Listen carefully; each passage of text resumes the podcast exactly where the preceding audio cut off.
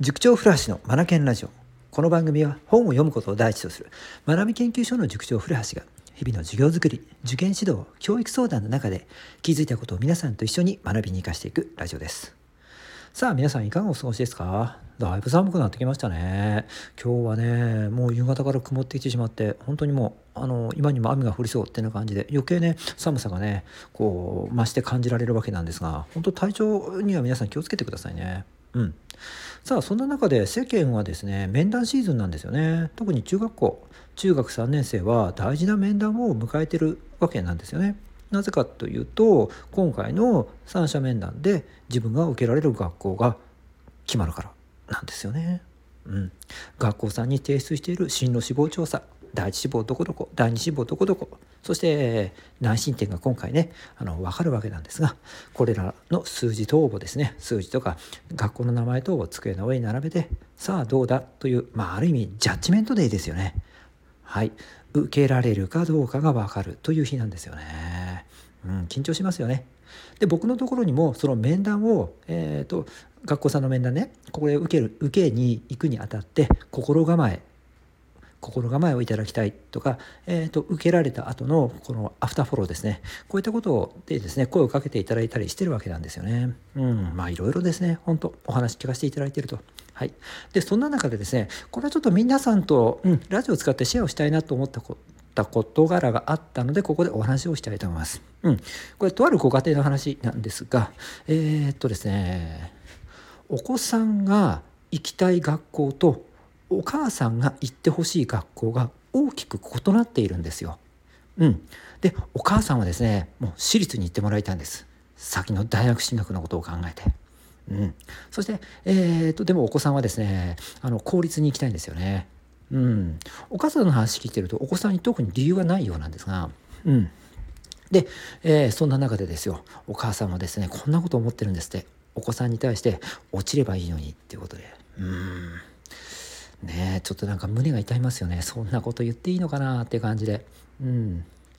で、えー、先生どう思いますか？という相談だったんですよね。ですから、えーと僕はですねまあもう中学3年生ですし高校生に今度の春には進学されるわけですから相手お子さんの意見を尊重してあげるお子さんの意見を尊重してあげるべきだということを伝えたんですよね。まあお母さんも納得をしていただけたんですよ。うんそうですよねっていうことで。うんでねえー、っとこんなことも伝えました。あの母さんの言いなりになって受験をしたら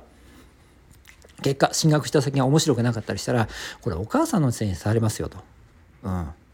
でお母さんがね内心先のことを考えて、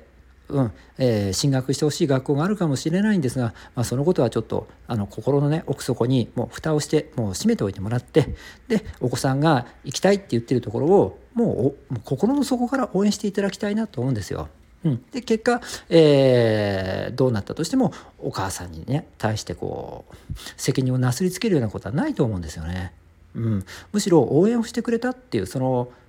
姿勢が嬉しいと思うんですよね。うん、これがこの後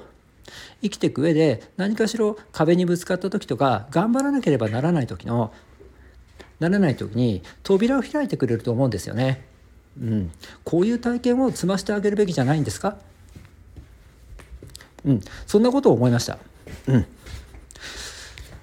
もうだって中3高校生ですよ。うん、うん、やっぱりもう人として見てあげたいですよね。うん、相手の意見を尊重してあげるこれじゃこれがいいんじゃないですかお子さんもそれを待ってると思うんですよね。うん、ね、お母さんが理解してくれた時にああ嬉しいなっていう気持ちになって、うん、でこの後、まあ結果がどうなどうなろうともいろいろなことで相談をするっていうことにもなっていくと思いますしお母さんの意見もその時には受け入れてくれるようになるんじゃないかなと思うんですよね。うん相手の意見を尊重したいですよね。うんまあお母さんもね分かってくださったんですけどもね、うん、これでいいかなと思いますけどもはい。ということでですね、まあ、この時期、毎年そうですが、まあ、いろんなお話を聞かせていただきます。うん。はい。まあ、今の話はね、あの、うちの塾生さんのお話ではないんですけれども、うん。あの、いろんな方が僕のところに相談に来てくださいます。うん。なんか頼ってくれるのは本当にありがたいなと思います。中にはね、厳しい言葉をちょっとね、あの、聞きたくないような意見をちょっと言わせていただくケースもあったりするかもしれないんですが、あの、私としては、中学受験じゃなくて高校受験か高校受験が全てではないと思ってますのでこの先のことを考えて親子の関係を考えて、えー、提案お話をさせていただいているつもりです。うん、参考にしていただければなと思います。はい。もうどの子もですねやっぱりうん、将来輝かしい人生が待っているわけですのでそこにやっぱり期待したいですよねそんな思いでやっぱり接していきたいし、うんえー、指導者として言葉をね伝えてあげたいなと思ってます。うん、さあ、えーと、三者面談でねいろいろなケースあるかと思いますがもうポジティブに捉えていきましょうね。うん、で実際問題本当に困ったぞっていうことであるならばあの本当に塾通われている塾の先生等に相談をした方がいいと思います。はいですね。はい。ということでですね、今、三者面談ということで、緊迫した、えー、時期でもありますよね。うん。今回の結果が、どの家庭にとっても、うん、ベストな結果となるなりますようにということで祈りを込めさせていただきます。今日も最後までお聴きいただきありがとうございました。Read More, Learn More, Change the Group 素敵な一冊を。